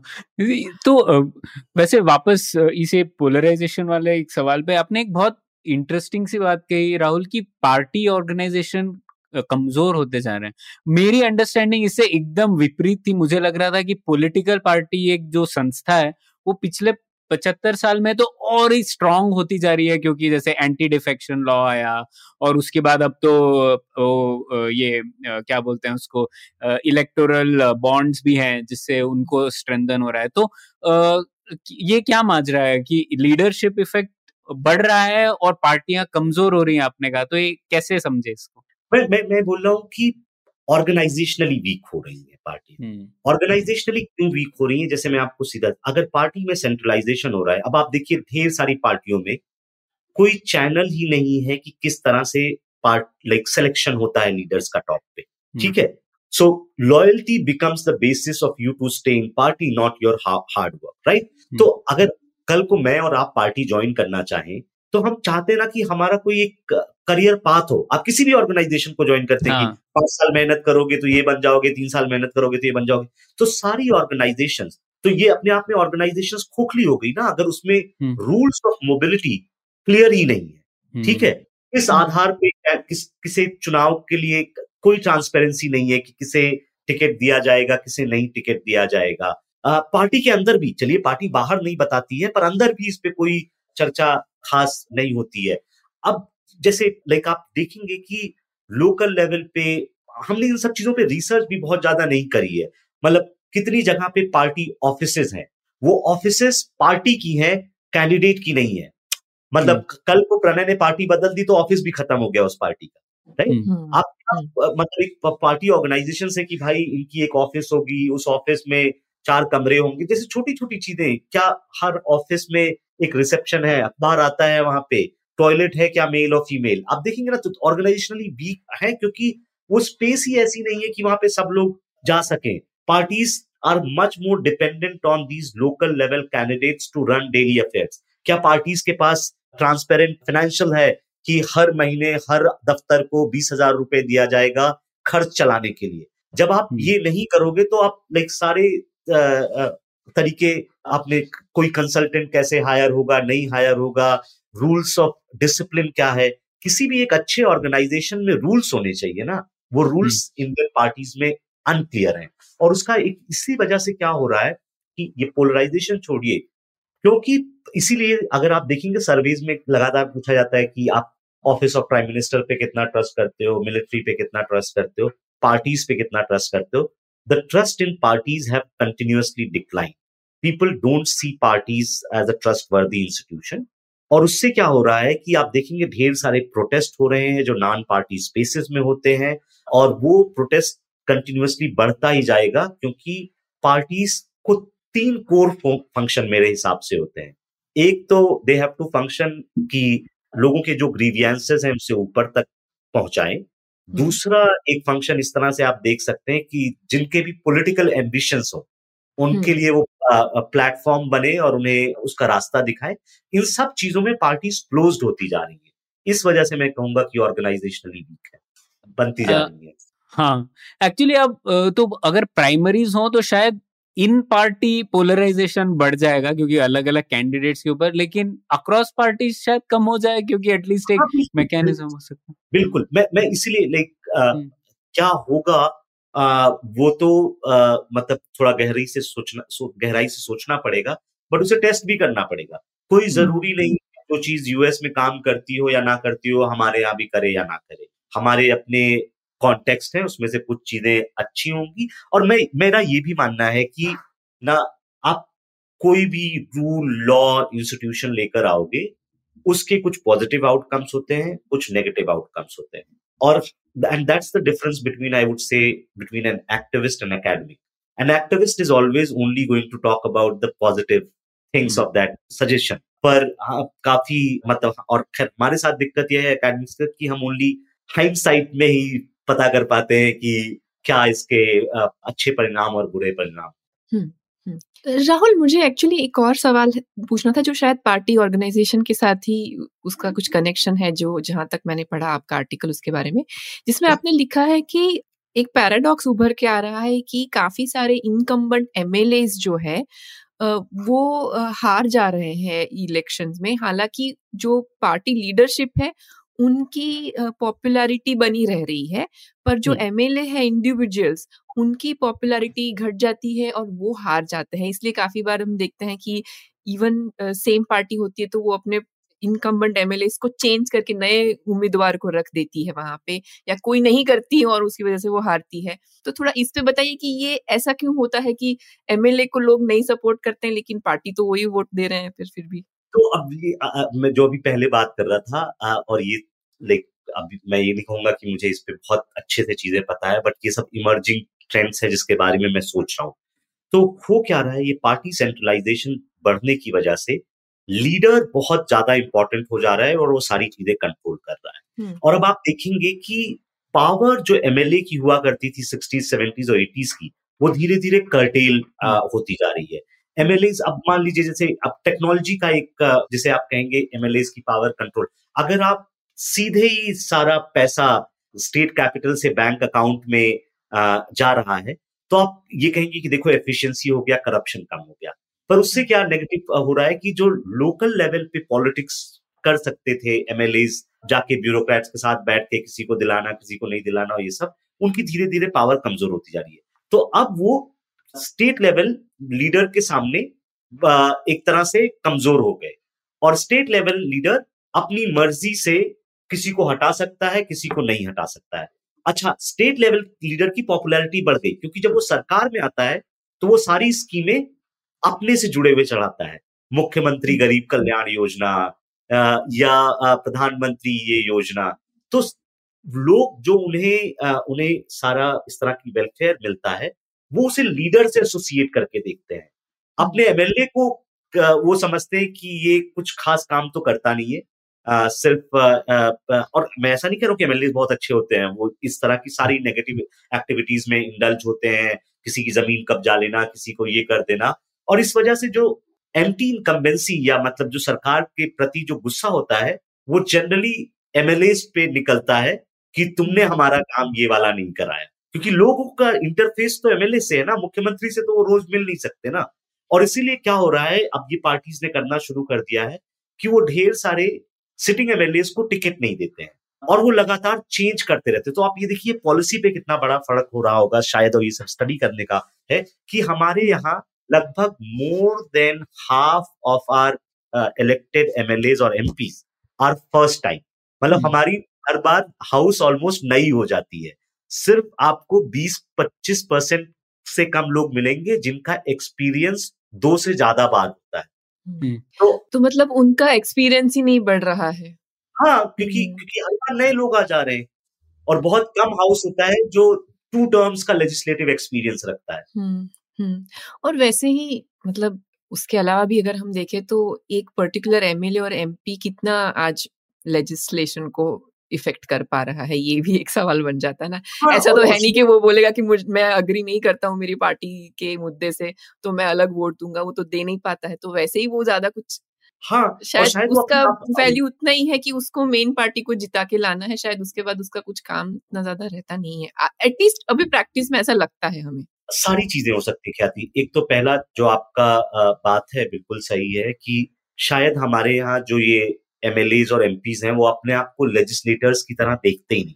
आप कितने लाइक उनको बात करते देखेंगे कि मैं इस पॉलिसी के बारे में सोच रहा हूँ जैसे यूएस में होता है कि कांग्रेस में लोग पॉलिसीज़ हम्म। मूव करते हैं। प्राइवेट मेंबर बिल बहुत ही कम इंडिया में मूव होते हैं। दूसरा अगर आप पार्टी लाइन से डिफेक्ट करते हो तो आपको अपनी सदस्यता गंवानी पड़ सकती है और चुनाव इतना महँगा है और आप सदस्यता गंवा के और स्पेशली एक तो महँगा है दूसरा, दूसरी बार आपके जीतने के चांसेस बहुत कम है तो आप रिस्क नहीं लेना चाहते हो। और तीसरा, आप ये भी एक सोचने की बात है और इसमें देखिए पीआरएस जो एक संस्था है, जिसकी ये लैम्प फेलोशिप है, ये अपने आप में काबिल तारीफ़ है कि अब हम लोगों ने अगर लाइक आप टीवी सीरीज़ या कुछ देखेंगे तो वहाँ पे हर एमपी या एमएलए के पास एक रिसर्च पूरा स्टाफ होता है, जो कि मतलब बच्चे इंटर्नशिप करते हैं कॉलेज के जाने वाले।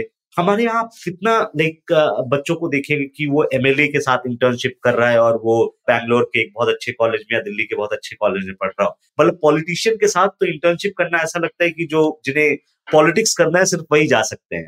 Legislative hmm. या पॉलिसी इंटरेस्ट के हिसाब से लोग पॉलिटिशियंस के साथ नहीं इंटर्नशिप करते हैं। तो उनके पास वो रिसर्च सपोर्ट भी नहीं है कि कोई उनके लिए रिसर्च करे बताए। शायद वो भी नहीं इंटरेस्ट लेते हैं कि आखिरकार जैसे जस्ट टू गिव लाइक कारण और रहा होगा 2014 से 19 तक जिस व्यक्ति ने सबसे ज़्यादा पार्लियामेंट अटेंड करी उसको 2019 में टिकट नहीं मिला अच्छा कौन था तो, शायद मेरे ख्याल से भैरव प्रसाद मिश्रा ये इस पे एक आर्टिकल अच्छा। था मिनट में जिसमें उन्होंने प्लॉट कर रखा था हर व्यक्ति की अटेंडेंस एंड वेदर तो अब रिसर्च का मुद्दा है कि अगर आप पार्लियामेंट में सवाल पूछते हैं तो what is your probability of getting renominated winning तो अलग रीनॉमिनेशन। होता है या हम्म। नहीं होता है। तो हमने ये कभी नहीं सोचा है कि active parliamentarian and their ability to get renomination और री री इलेक्टेड तो ये हाँ ये बड़ा पैराडॉक्स है और एंटी डिफेक्शन लॉ की वजह से और भी ये इसीलिए मैं कह रहा था शायद कि पार्टी का महत्व बढ़ रहा है पर जैसे कि आपने एक्सप्लेन किया एक्चुअली ऑर्गेनाइजेशनली वीक हो रही है और दोनों चीज़ें साथ चल रही ठीक है ये बड़ी अच्छी बात की आपने राहुल। एक और सवाल था जो कि अक्सर हमें सुनने में आ रहा है कि जैसे अब लोग कह रहे हैं कि विमेन वोटर्स अब बीजेपी को ज़्यादा वोट कर रही हैं और इसके ऊपर कई सारे स्टडीज़ हुई हैं और तो सर्वे से आपको क्या पता पड़ता है कि एक परिवार के लोग हमेशा साथ में वोट करते हैं क्या? इसके ऊपर नीलांजन सरकार और शायद अनिर्वाण चौधरी ने भी हाल ही में लिखा है तो आपकी क्या सोच है इस मामले में? तो देखिए कई चीज़ें साथ में हो रही हैं और अभी हमारे पास कंक्लूसिव एविडेंस नहीं है कि ऐसा क्यों हो रहा है। हम्म। पहला तो जैसे मैंने शुरू में बताया था कि विमेन टर्नआउट बढ़ रहा है ठीक है और उनका पार्टिसिपेशन बढ़ रहा है। दूसरा ये बात भी सच है कि 2014 तक बीजेपी को जेंडर डिसएडवांटेज हुआ करता था। मतलब उन्हें कम महिलाएँ वोट करती थी।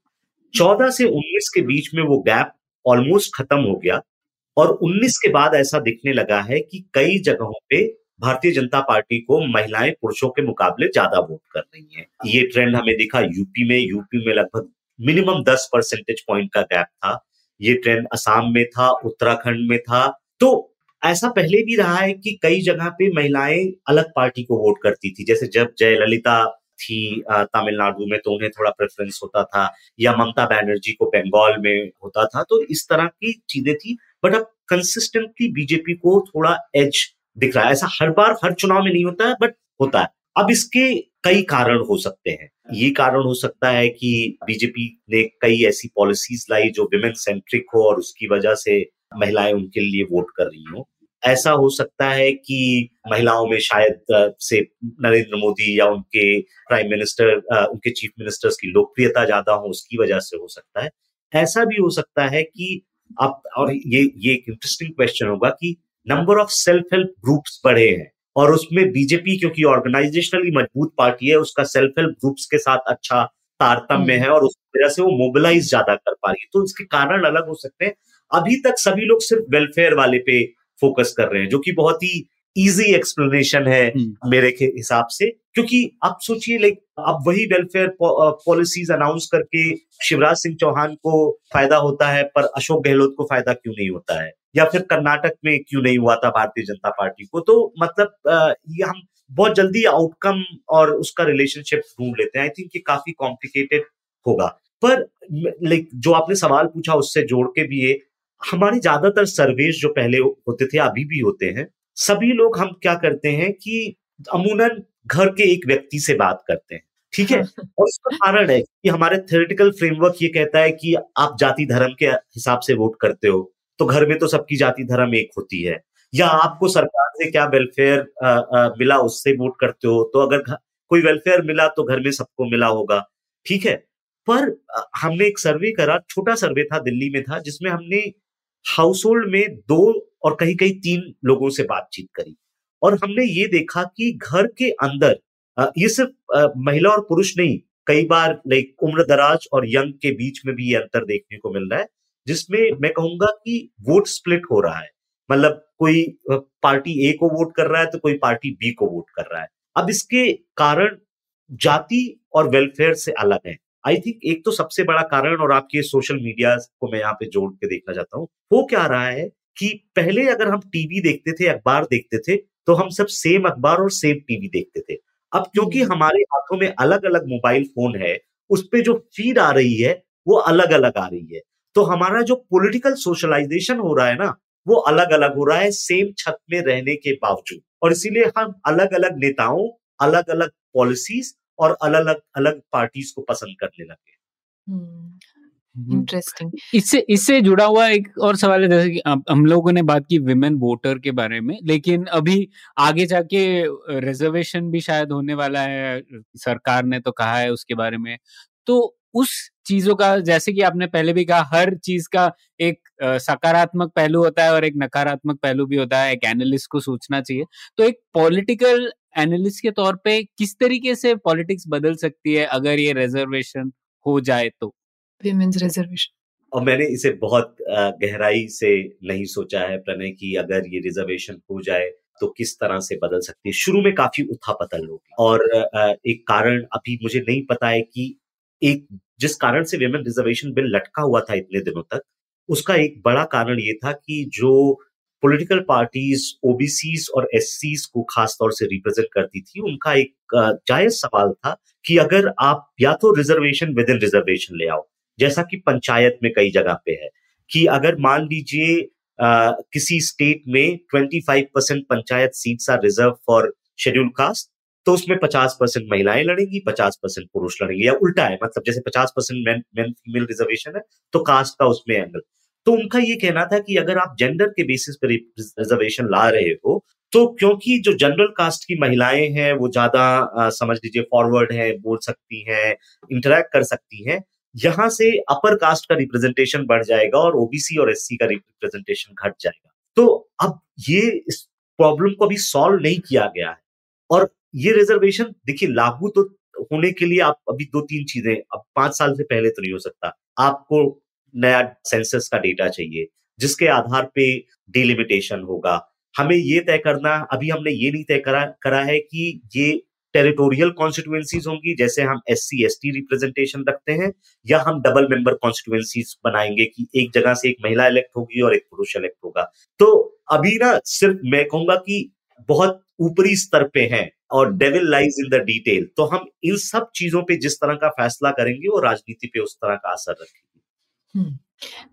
तो इसी से थोड़ा सा जुड़ा हुआ क्योंकि हम ये डेमोग्राफिक के रिलेटेड बात कर रहे हैं तो जैसे हम आ, हमारा इंडिपेंडेंस के समय का एक जनरेशन से एक जनरेशन दर जनरेशन बदलाव आया है उसके साथ ये आपका पेपर नहीं है पर आपने ये जो सी एस डी एस का जर्नल है उसी में इस रिलेटेड हाँ। पे भी इस पे चर्चा हुई है तो हम मुझे सोचा मुझे लगा कि आपसे थोड़ी चर्चा कर लें हाँ। तो जैसे ये डेमोग्राफ जनरेशन बदल रही है, उसके साथ भी हम कह सकते हैं कि क्या क्या कांग्रेस जो एक ट्रेडिशनली आफ्टर इंडिपेंडेंस वो एक बड़ी पार्टी उभर के आई थी, उसका जो एक नेहरूवियन कंसेंसस था, उस प्रकार, उस उस पार्टी की एक धीरे से वो कम होते जा रही है और एक नई पार्टी उभर रही है। क्या ये सिर्फ़ सिर्फ़ मुद्दों से परे होके शायद ये जनरेशन चेंज होने के साथ की बहुत सारी चीज़ें जो बदल रही है, उसका एक है। इसको आप कैसे समझते हैं, कैसे देखते हैं? नहीं ज़ाहिर सी बात है कि देखिए मतलब ओवरऑल कई चीज़ें बदल रही हैं। अगर आप इसे लॉन्ग प्लेन में देखें, उन्नीस सौ बावन, सैतालीस से बावन के बीच में, आज तक के बीच में तो उस पेपर के हिसाब से लगभग हम चार पाँच जनरेशन पॉलिटिक्स में निकल चुके हैं। उनकी मुद्दे अलग हैं उनकी अपेक्षाएँ अलग हैं और ये सारी चीज़ें बदलती जा रही हैं। अगर आपका सवाल डायरेक्टली ये कांग्रेस से जुड़ा हुआ है कि कांग्रेस क्या जनरेशनल चेंज की वजह से कांग्रेस पार्टी कनेक्ट नहीं कर पा रही है तो ज़ाहिर सही बात है। इनफैक्ट किसी ने मुझसे ये कहा था और ये सही आ, मुझे लगा था कि Congress is not a twenty first century party and BJP is twenty first century party for a very very simple reason कि जिस तरह से बीजेपी ने टेक्नोलॉजी को अडॉप्ट करा है और डिफरेंट टेक्नोलॉजी के मीडियम्स को अडॉप्ट करे हैं वोटर आउटरीच के मतलब आप वो गैप देखेंगे कि Rahul Gandhi is much younger than the prime minister but he was very late to come to Facebook very late to come to Twitter और लाइक like, जो गैप है दोनों के बीच में in terms of followers just on social media account tells you something of course वो growth PM बनने के बाद उनकी और भी ज़्यादा रही होगी। तो एक तो टेक्नोलॉजी को एडॉप्ट नहीं कर पाई है और इसी वजह से आप यंगर वोटर्स के साथ कनेक्ट छूटता जा रहा है। दूसरा, जो मैंने आकांक्षा और अपेक्षा की बात करी, आप देखिए, एक प्राइम मिनिस्टर की एक सबसे बड़ी खासियत शायद रही है कि वो यंग वोटर्स की एक तो लैंग्वेज समझते हैं और उनसे उस लैंग्वेज में कम्युनिकेट करते हैं। कभी उन्हें फ्रॉड करते हैं, जैसे 2019 के लोकसभा के समय। उन्होंने कहा कि जितने लोग फ़र्स्ट टाइम वोटर बने हैं आपका पहला वोट पुलवामा के शहीदों के नाम होना चाहिए। तो he also finds language to connect with them आप ध्यान करिए 2013 के जब वो कैंपेन शुरू कर रहे थे तो S R C C college में बोल रहे हैं या कहीं बोल रहे हैं तो एक उन्होंने एक आउटरीच का माध्यम भी बनाया। अब क्या कांग्रेस सिर्फ़ यंगर वोटर के साथ प्रॉब्लम फेस कर रही है? आई थिंक कांग्रेस ना मोबिलाइजेशन और ऑर्गेनाइजेशन की भी साथ में प्रॉब्लम फेस कर रही है। Just to give you two data points Congress का वोट उन्नीस में भी लगभग 11 करोड़ के आसपास था। मैं एब्सोल्यूट नंबर्स में बात कर रहा हूँ। हम्म। और आज भी कांग्रेस का वोट सिर्फ़ 11 करोड़ है। जबकि हम्म। उन्नीस में लगभग साढ़े तीन सौ चार सौ लाइक मिलियन या लाइक तीस करोड़ चालीस करोड़ मतदाता थे और आज नब्बे करोड़ मतदाता हो गए। तो आपका इलेक्ट्रेट डबल हो गया पर जो एब्सोल्यूट नंबर्स में कांग्रेस वोट था वो हम्म। बिल्कुल मतलब आपका वोट शेयर घट गया और इसी वजह से परसेंटेज में वो घटता जा रहा है क्योंकि इलेक्ट्रेट शेयर बढ़ता है इसका मतलब कि कांग्रेस की मोबिलाइजेशनल एबिलिटी कम होती हम्म। जा रही है तो मैं एक सिंपल ग्राफ आपको अगर बताऊँ कि आप उन्नीस सौ नवासी से लेके 2019 के बीच में वोटर टर्नआउट और कांग्रेस वोट शेयर का अगर एक ग्राफ बनाएँगे तो नेगेटिव है जब जब टर्नआउट बढ़ता है तब तक कांग्रेस का वोट घटता है इनफैक्ट उन्नीस। को हम मानते हैं end of Congress sort of era right उन्नीस में एक चीज़ हुई थी राजीव गांधी सरकार ने वोटिंग की एज को 21 से 18 करा था हम्म। तो ये सारे जो एक तरह से इशारे हैं मतलब और इसीलिए मैं जनरेशन को सिर्फ़ एज के टर्म्स में कम मतलब उसको वहीं तक सीमित नहीं करना चाह रहा हूँ पर हम्म। ये सारे आंकड़े एक तरह से कांग्रेस पार्टी के लिए अच्छे हम्म। संकेत नहीं दे रहे। ठीक है एक लास्ट आखिरी सवाल पूछ लेती हूँ। एक ये मूड ऑफ़ नेशन सर्वे जो आया है उसमें से क्या कुछ ऐसे कुछ बड़े मुद्दे आपको लग रहे हैं कि ये जो ट्रेंड्स निकल के आए हैं? और दूसरा एक सवाल कि क्या आर्थिक नीति 2024 में मुद्दा बनेगा कि नहीं बनेगा? आपको क्या लगता है इसके बारे में? पहला मैं आपको दूसरे सवाल को पहले आंसर कर देता हूँ। हाँ. देखिए कोई भी ना ये सारे इश्यूज़ जो होते हैं पॉलिटिक्स में हमेशा प्रेजेंट रहते हैं। उसे मुद्दा बनाया जाता है। मतलब लाइक लोगों के इकोनॉमिक कंसर्न्स हैं। अभी भी इस सर्वे में भी अनएम्प्लॉयमेंट प्राइस राइज सबसे इंपॉर्टेंट मुद्दे हैं। पर आपको उस पर कैंपेन करना होगा फॉर वोटर्स टू थिंक कि ये सबसे बड़ा मुद्दा है और इसके लिए किसी भी हद तक जाने को तैयार। तो इस कुछ इश्यूज़ ऊपर जाते हैं, कुछ नीचे जाते हैं और ये राजनीतिक दलों पे निर्भर करता है।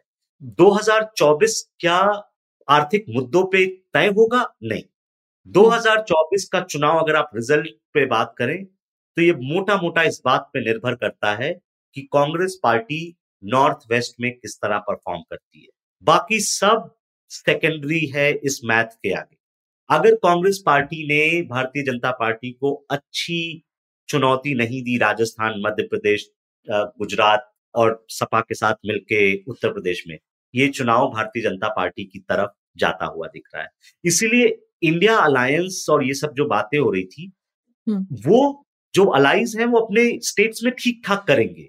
पर अगर बीजेपी उसी तरह से इस हिस्से में जीतती है जैसे पिछली बार जीती थी तो बीजेपी का आंकड़ा इस हिस्से से लगभग 225 हो जाता है। लास्ट टाइम वो 90 92 परसेंट स्ट्राइक रेट था। तो एक बार अगर आप उस हिस्से से 225 सीटें लेकर आ रहे हैं तो फिर पल्ला आपकी तरफ़ झुक चुका है। आ, तो स्ट्रक्चरली और ये मूड ऑफ़ द नेशन ने भी आ, दिखाया कि भारतीय जनता पार्टी अभी पोल पोजीशन में है इस चुनाव को लेकर और क्योंकि वो ज़्यादा पोल पोजीशन में दिख रहे हैं ऐसा भी हो सकता है कि उनके नंबर्स और जगह बढ़े क्योंकि जो कई घटक दल जैसे शिरोमणि अकाली दल या आंध्र प्रदेश में उनके साथ कोई समझौता भारतीय जनता पार्टी के साथ हो और वो नंबर्स वहाँ पे बढ़ जाए। मुझे दो सर्वेज में नॉट जस्ट ये मूड ऑफ़ द नेशन पर जो युगअप सर्वे है, इसका ये मतलब नहीं है कि ऑपोजिशन के लिए मुद्दे नहीं है। वो मुद्दे बने हुए हैं, पर अब बहुत देर हो गई है। अब मुश्किल। से सात दिन बचे हैं चुनाव में, मार्च के फ़र्स्ट सेकेंड वीक में चुनाव अनाउंस हो जाएगा। अब ऑपोजिशन के पास और स्पेशली कांग्रेस पार्टी के पास समय नहीं है उन मुद्दों पे राजनीति करने का। और क्योंकि वो लगातार जिसे कहते हैं ना कि आज ये मुद्दा उठा लें, कल कुछ और उठाते हैं, परसों कुछ और उठाते हैं पॉलिटिक्स लाइक एक सिंगल लाइन नैरेटिव जब तक नहीं क्रिएट होती है, उससे लोग बहुत ज़्यादा चुनना मतलब यही काम होता है लीडर का। आप आइडियोलॉजी आइडेंटिटी में एक था ना लीडर्स जो होते हैं वो ह्यूरिस्टिक डिवाइस की तरह एक्ट करते हैं। वो जो कॉम्प्लेक्स आइडियोलॉजिकल आइडियाज़ है ना उसको आसान भाषा में वोटर के पास ले जाना होता है। हम्म। तो जो बीजेपी का एक लाइक क्लियर नैरेटिव है rise of India on the global stage in under the leadership of prime minister Modi ये एक लाइन है। इससे ही सब कुछ जुड़ा हुआ है। चंद्रयान भी जुड़ा हुआ है राम मंदिर भी जुड़ा हुआ है इकोनॉमी भी जुड़ी हुई है सारा चीज़ जो एक वो जो सिंगल लाइन जब तक वो नहीं ढूंढते और सारी चीज़ों को एक साथ नहीं लाते हैं तो मेरे हिसाब से सर्वे डेटा इंडिकेट करते हैं कि एक सेगमेंट है जिस जो आ, आ, सरकार की हर चीज़ से पूरी तरह से इतफाक नहीं रखता है पर वो ऑपोजिशन को एक क्रेडिबल ऑल्टरनेटिव नहीं मानता है इस चुनाव के लिए और इनफैक्ट एक हमने सवाल पूछा था युगम में वो आज आया हुआ है मिंट में कि हमने सवाल पूछा था कि आपको क्या लगता है कि इंडिया अलायंस बड़ी चुनौती देगा पहले बिखर जाएगा या कुछ खास नहीं कर पाएगा? In fact opposition voters are also sceptical of India alliance chances वाह ये तो बड़ी दिलचस्प बात है। तो राहुल बहुत बहुत शुक्रिया। आ, ये अभी इलेक्शन आ रहा है देखते हैं कहाँ पर ये बात किस तरीके से बढ़ती है। लेकिन आपने जिस तरीके से स्ट्रक्चर तौर पर हमें समझाया तो बहुत मज़ा आया आपसे ये समझ के। क्योंकि ये पॉलिटिक्स ऐसे ऐसा विषय है जिसमें इंटरेस्ट बहुत है, लेकिन एरोगेंस और इग्नोरेंस भी बहुत ज़्यादा है इस विषय में। तो आपने जिस तरीके से सिस्टमेटिकली समझाया और ये भी बताया कि एक्चुअली कैसे ये पता करते हैं लोग कि किस तरीके से पोलराइजेशन हो रहा है या किस तरीके से विमेन वोटिंग हो रही है। तो ये सब जान के बहुत मज़ा आया और मेरा दावा है कि कई हमारे श्रोताओं को भी पसंद आएगा ये एपिसोड तो इसके लिए बहुत बहुत शुक्रिया और हम लोग कोशिश करेंगे कि अगली बार आप पुलियाबाजी पाँच साल बाद ना आए और उसके पहले ही आ जाए। इसका मतलब ये नहीं है कि इलेक्शन हो पर उसके पहले ही हम लोग आपको ज़रूर से इंतज़ार रहेगा ख्याति और आपने बहुत धन्यवाद आपका बुलाने का और ये आ, मेरे लिए भी बहुत मज़ेदार था ये चर्चा करना और कुछ सवालों के बारे में सोचना तो आप सभी का बहुत धन्यवाद। शुक्रिया। शुक्रिया। उम्मीद है आपको भी मज़ा आया। यह पॉडकास्ट संभव हो पाया है तक्षशिला इंस्टीट्यूशन के सपोर्ट के कारण। तक्षशिला पब्लिक पॉलिसी में शिक्षा और अनुसंधान के लिए स्थापित एक स्वतंत्र संस्था है। आप दुनिया के किसी भी कोने में हो, आपकी उम्र कुछ भी हो, अगर आप पब्लिक पॉलिसी विदेश नीति या टेक्नोलॉजी गवर्नेंस में रुचि रखते हैं तो तक्षशिला की website Takshashila dot org dot in पर उनके कोर्सेज को ज़रूर चेक कीजिए। और अगर आप पुलियाबाजी में शामिल होना चाहते हैं तो हमसे कनेक्ट कीजिए Puliyabaazi at Gmail dot com पर या फिर एट पुलियाबाजी ट्विटर पर। शुक्रिया।